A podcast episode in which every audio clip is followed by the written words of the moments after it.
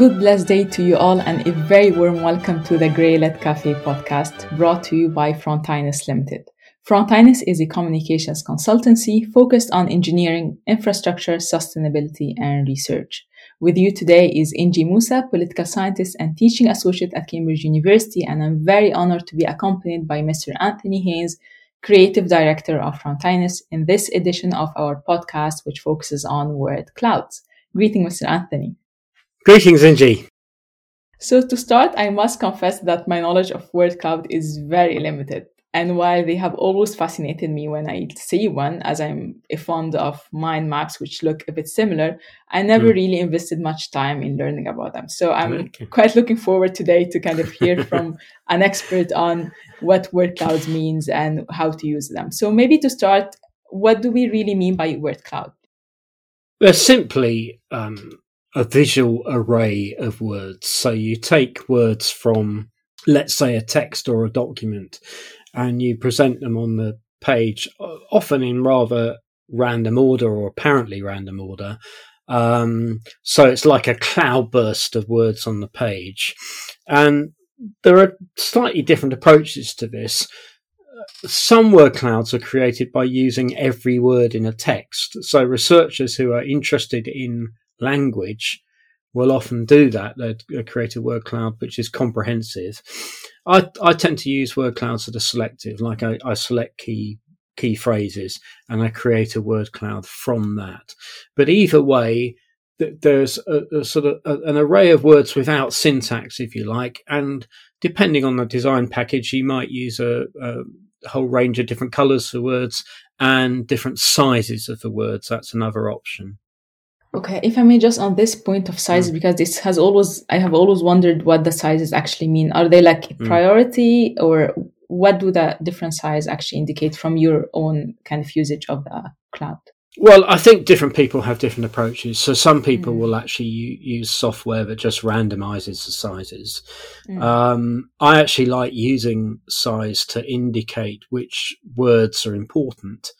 Um, and to do that, I actually um, often, if it's important, I often pay a designer to do that actually, and I tell them here are the words that I want to be most prominent in the word cloud, but that's not essential. Excellent. Okay. And where would we use or kind of place a word cloud in your work? Well, I use them in lots of places. I like using with publications. So when I worked full time in book publishing, one of the designers I worked with often produced um, front covers of books with word clouds on, and I really liked the idea because I thought they, you know, when someone picks a book up to look at it, it tells them instantly what kind of things are covered in that book. Mm. Um, uh, similarly, when I published a white paper, I put a word cloud right at the top of the white paper, so without even needing to read any of it, people can just see what's covered in it. I use it online uh, again to communicate information quickly. So the as I speak, the, the, the web page that we currently have on, on Buzzsprout for this podcast has a word cloud. So it just mm. tells people, here's the kind of things that we cover. After all, not, not everyone knows the phrase grey literature or they're not very familiar with it. So actually having a way of explaining, well, this is what we're talking about is useful. And I use it in training courses. So I will often, if I'm using slides, I will often make the first slide just a word cloud rather than a boring old title. Mm-hmm. And it means that as people come in and sit down, they can look at the word cloud and think, oh, yeah, those are the kind of things that we're going to be covering today. Mm. And I often use it at the end of things as well as at mm. the beginning. So in a training course, I might make the final slide a word cloud. And what that means is it, it's a bit of a way of just recapping and saying, here's what we've covered. But there might be some words on the word cloud that we haven't covered. And it gives people a chance to ask questions about it and say, you know, I notice you've got this word on the word. How do, can you explain how that, how does that get into the story? What's that got to do with everything? Yeah, completely agree. I, I attended obviously a lot of your workshops and trainings before, and that has always been very stimulating uh, intellectually, but also with questions and conversation. It's like open mm-hmm. doors for lots of communication in that respect. Right. Um, and on that note, kind of, I wonder why do you use them in the first place? Like, what advantages do they bring to the different platforms that you use them in? Okay, well, let me say here, I'm, I want to advertise word clouds. I really like them. I think they're fantastic. I think they should be used a lot more. And so, what, why do I say that? Well, I think most people just find them attractive, mm. you know, and intriguing. And, and the, the use of different shapes and colors just means they, they, they kind of suck you in a bit and they just look nice in a way that, you know, a contents page or an abstract doesn't mm. particularly yeah. look stimulating. So I think that visual stimulation. I like the instant display of things. So I like this fact that you read them without even deciding to read them. You just find yourself reading them. But what I also like is the way that it gives people words. It gives people a vocabulary, a lexicon, rather than just a conceptual plan. So let me explain what I mean by that. In the sectors that I work in, sectors like engineering and uh, infrastructure, I find that sometimes people don't pay enough attention to words. So they focus a lot on ideas, concepts, logic, and argument, and sometimes treat the choice of words as rather, you know, rather trivial thing. And actually, in communication, words matter a heck of a lot. So I like creating word clouds where I, I decide, well, which words am I going to use here? And then I'll, I'll give you an example. Are, are we going to talk about frameworks or are we going to talk about models? Which, which, we're going to talk about. And so I'll choose a word, put it on the word cloud, and then I will use it consistently. So that's the word I've chosen for the document of a training course or whatever. So I find it helps me um, it helps me decide and then stick to choices of words. Excellent. Okay, and kind of that again leads me to ask, how do you construct one then? Because it sounds kind of very interesting, right? And I, I'm sure our audience would uh, like to give it a try. So, any advice on how to actually move from from appreciating them by looking at them uh, to actually uh, try maybe creating some of them? So, any advice on this and on that end? Well, there there are lots of apps available online, uh, including lots of free free cost apps. Mm. Um, and so I, I, would invite anyone just to Google that and, and, see what comes up with because some people like some programs and other people like hmm. others. Mm. Um, I think it's uh, I, I an option is to use a designer, and I mentioned earlier I sometimes do that. It depends how important I think the word cloud is. I should say that quite a lot of um, graphic designers are perfectly capable of creating word clouds easily. So it isn't usually a very expensive um, op- operation. Um, I think uh, the thing to think about is whether you have control over the size of words. Some programs allow you to do that, some not so much. Mm. and whether you have how much control you have over the, the color palette so that might guide your use of um, that might guide whether you use a designer and also which app that you use to create uh, word clouds. Wow, that's very interesting.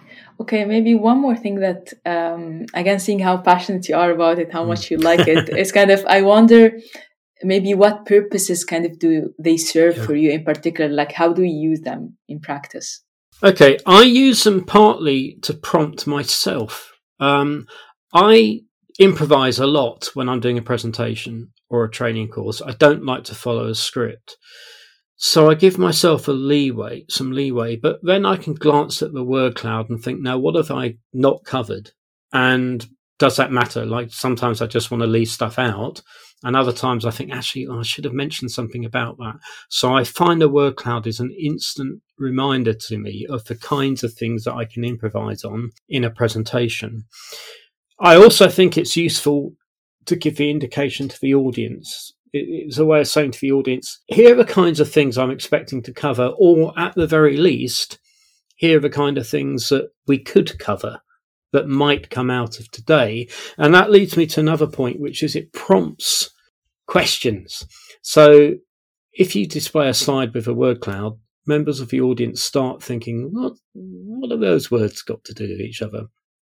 To give you an example, I run a course on at a university on critical thinking, And so we use a lot of words like proposition, statement, um, analysis, logic, all these kind of words.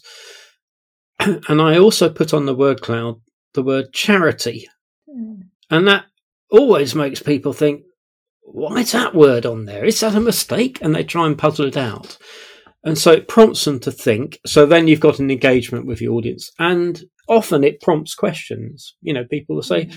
that word charity, what's that doing there? So in a way, you're not controlling their questions, but you, you're giving, you are giving them a steer. You're steering your audience in a certain direction. Mm, definitely. I can, I can definitely relate. And I think maybe, um, just one thing that I would kind of personally take and encourage me to to use that uh, word, uh, to use word cloud would be in my teaching.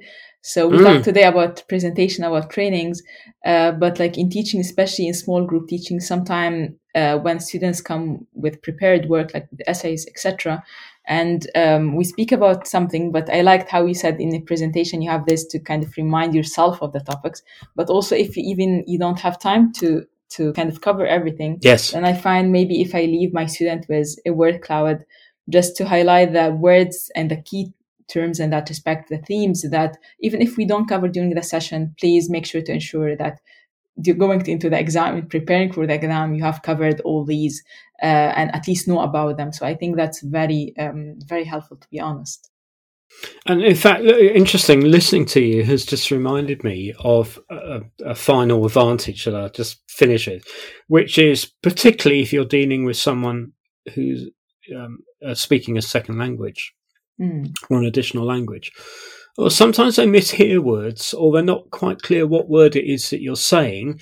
Or, mm. I mean, one of the key things I do in my critical thinking course is I introduce new words that are not le- necessarily part of the the student's active vocabulary, and therefore just seeing a thing written down, that's reassuring. That's helpful for them.